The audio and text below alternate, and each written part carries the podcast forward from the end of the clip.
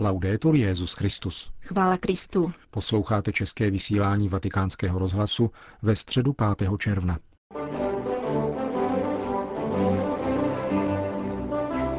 Přibližně 70 tisíc věřících bylo dnes přítomno na generální audienci svatého otce na náměstí svatého Petra. Svou katechezí dnes papež František vybočil z tematické řady jednotlivých pravd vyznání víry a věnoval se jedné z kapitol sociálního učení církve. Cari fratelli e sorelle, buongiorno. Dobrý den, drazí bratři a sestry. Oggi vorrei soffermarmi sulla questione dell'ambiente. Dnes bych se chtěl pozastavit u otázky životního prostředí, jak jsem to při různých příležitostech již vícekrát učinil.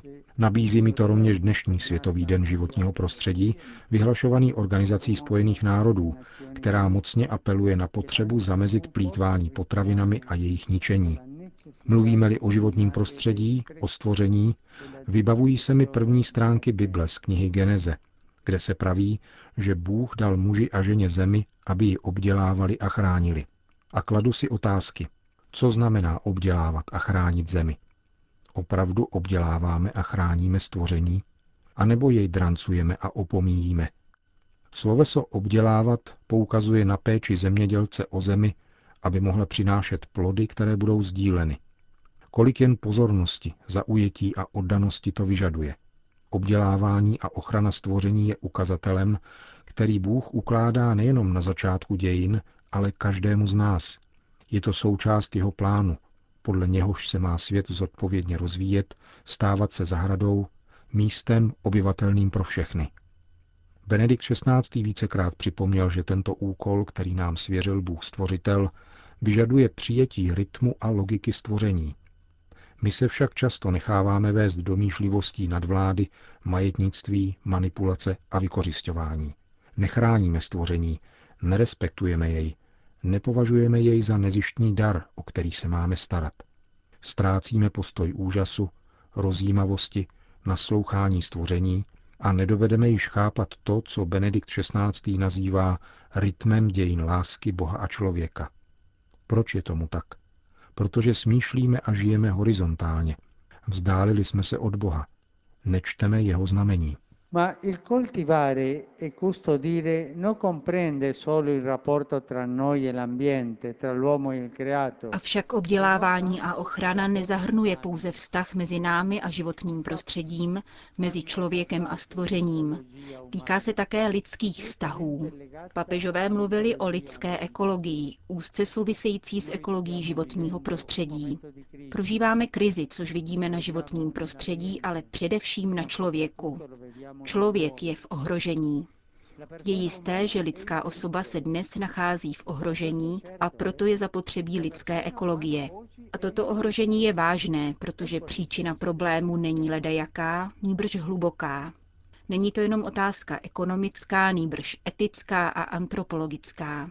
Církev to několikrát zdůraznila a mnozí říkají, ano, správně, to je pravda. Avšak systém pokračuje stejně jako dříve, protože vládne dynamika ekonomie a finančnictví postrádající etiku.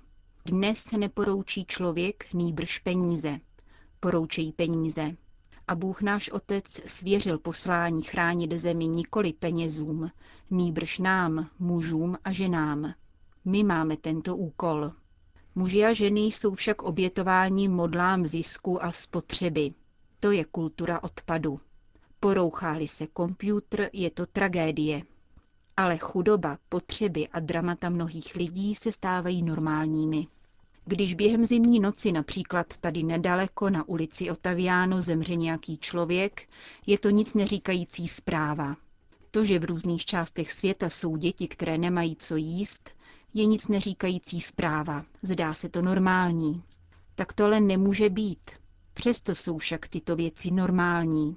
Někteří bezdomovci umírají na ulici zimou a nemluví se o tom. Avšak poklesne-li v nějakém městě kurz na burze o 10 bodů, je to tragédie. Umírající člověk je bezvýznamný, ale pokles kurzu na burze je tragédie. Tak to jsou zahazováni lidé, jako by to byly odpadky. Questa cultura dello scarto tende a diventare mentalità comune. Tato kultura odpadků se začíná stávat běžnou mentalitou, kterou jsou nakaženi všichni.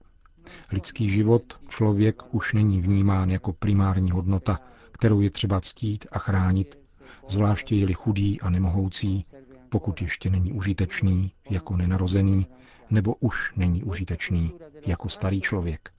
Tato kultura odpadu nás činí necitlivými také vůči plítvání potravinami a jejich zahazování, které je o to více politování hodné, když v každé části světa bohužel mnozí lidé a rodiny trpí hladem a podvýživou. Naši prarodiče byli kdysi velice pozorní, aby nezahodili nic z potravin, které zbyly. Konzumismus v nás vypěstoval zvyk na ledabilost a každodenní plítvání potravinami, kterým někdy nejsme sto přikládat správnou hodnotu, jež daleko přesahuje pouhé ekonomické parametry.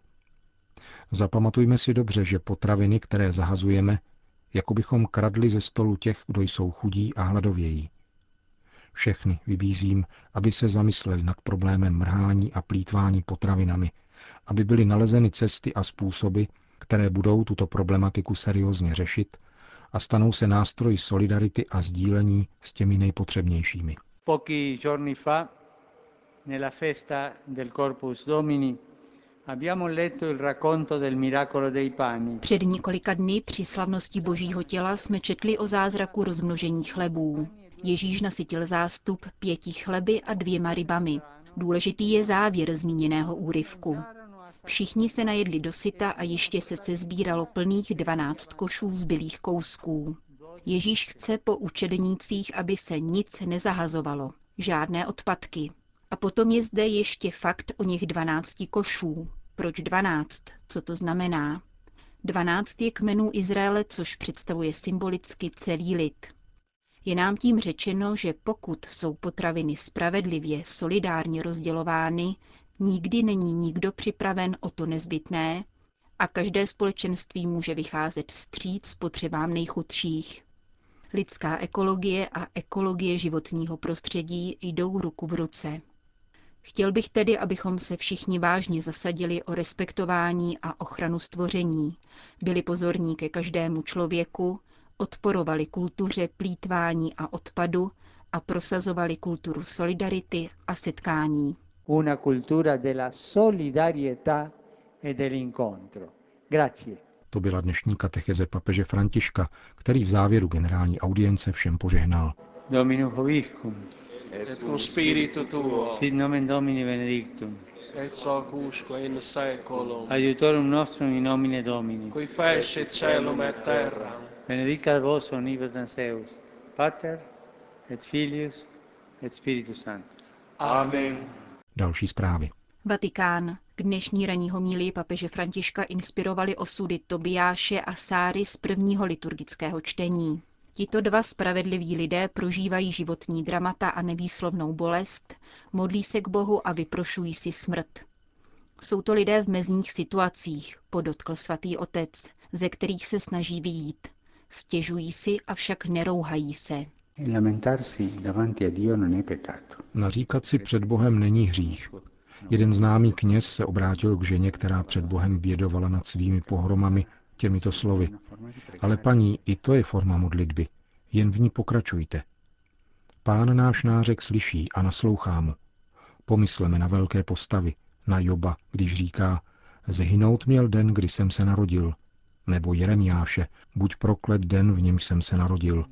Stěžují si a dokonce proklínají, nikoli v pána, nýbrž onu situaci.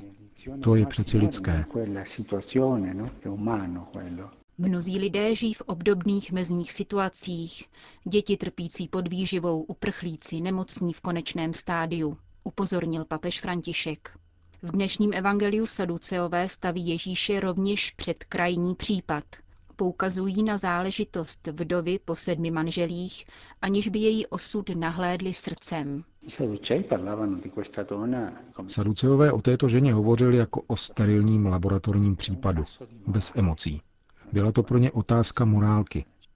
Když uvažujeme o lidech, kteří trpí, pojímáme je čistě ideově jako mravní případy a vyslovujeme se pak k té či oné kauze. A nebo o nich smýšlíme srdcem a celým svým tělem?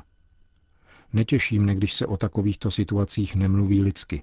nýbrž příliš akademickým způsobem, někdy za použití statistik. V církvi je totiž mnoho lidí v obdobných situacích.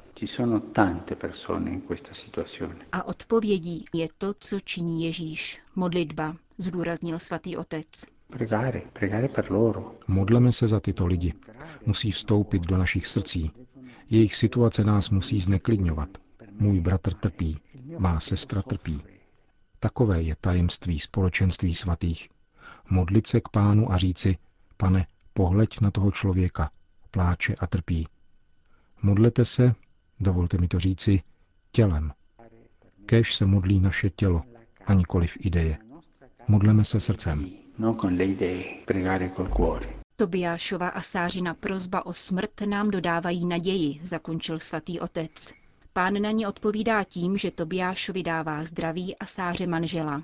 Pokud se modlíme srdcem, naše modlitba vždy dojde do boží slávy. Je-li však jen mravní kauzou, nikdy k Bohu nedospěje, neboť nevychází z nitra. Není zainteresovaná, je to pouhá intelektuální hra. Papež v závěru vyzval k modlitbě za všechny, kdo prožívají dramatické situace, trpí a volají jako Ježíš na kříži. Bože můj, bože můj, proč si mě opustil? Modleme se, aby naše modlitba byla vyslyšena a dodala trochy naděje nám všem. Zakončil svatý otec své dnešní ranní kázání. Vatikán. Ať zmlknou zbraně. Nový apel papeže Františka světu, který si zakrývá oči před masakrem syrských civilistů. Po opakovaných výzvách k mírovému řešení konfliktu, naposledy tuto neděli, svatý otec do Vatikánu svolal asi 20 charitních katolických organizací, které působí přímo na místě. První obdobné poradní setkání se uskutečnilo v loni v listopadu v Bejrútu pod záštitou papežské rady Cor Unum. Papež při dnešním dopoledním setkání upozornil na apely Benedikta XVI. a na loňskou misi kardinála Saraha. Poté poukázal na roli církve v syrské humanitární katastrofě, která se dnes dotýká více než sedmi milionů lidí. Církev se cítí volána k tomu, aby skromně, avšak zároveň konkrétně a účinně dosvědčovala lásku, které se naučila od Krista, milosadného Samaritána. Víme, že Kristus je přítomný tam, kde člověk trpí. Právě v nejbolestnějších situacích nemůžeme couvnout. Papež znovu vyzval mezinárodní společenství ke konkrétní iniciativě podporující dialog mezi stranami konfliktu. Požádal také o podporu humanitárního úsilí ve prospěch syrských uprchlíků, které má být zaměřeno zejména na dobro člověka a obranu jeho důstojnosti. Per la Santa Sede l'opera delle agenzie di carità cattoliche è estremamente significativa. Z pohledu svatého stolce je dílo katolických charitních agentur mimořádně významné. Přináší pomoc syrskému obyvatelstvu bez ohledu na etnickou nebo náboženskou příslušnost. Je to přímý způsob, jak přispět k usmíření a vybudování společnosti otevřené všem různým složkám. Svatý stolec usiluje o mírovou budoucnost pro Sýrii, která by všem zajistila svobodný život a možnost vyjádřit svou osobitost. Zejména však svatému otci leží na srdci blízkovýchodní křesťanské komunity. Jejich úlohou je zpřítomňovat křesťanství v regionu, kde se zrodilo a celá církev je v tom musí podporovat. Pomoc těmto komunitám má být nyní imperativem pro každého katolíka. Všichni, všichni nyní musíme myslet na Sýrii. Kolik utrpení, nouze, bolesti. Ježíš zde trpí, je ožebračován a hnán pryč ze své vlasti. Jsou to Ježíšovi útrapy. To je mystérium, naše křesťanské mystérium. Pohleďme na Ježíše, který trpí v obyvatelích milované Sýrie. Guardiamo Gesù sofferente Siria. Závěrečné papežovo požehnání patřilo všem Syřanům v zemi i na útěku. Papež vám je stále na blízku, církev vás neopouští, zdůraznil svatý otec dnes dopoledne při setkání se zástupci blízkovýchodních katolických charit. Končíme české vysílání vatikánského rozhlasu. Chvála Kristu. Laudetur Jezus Christus.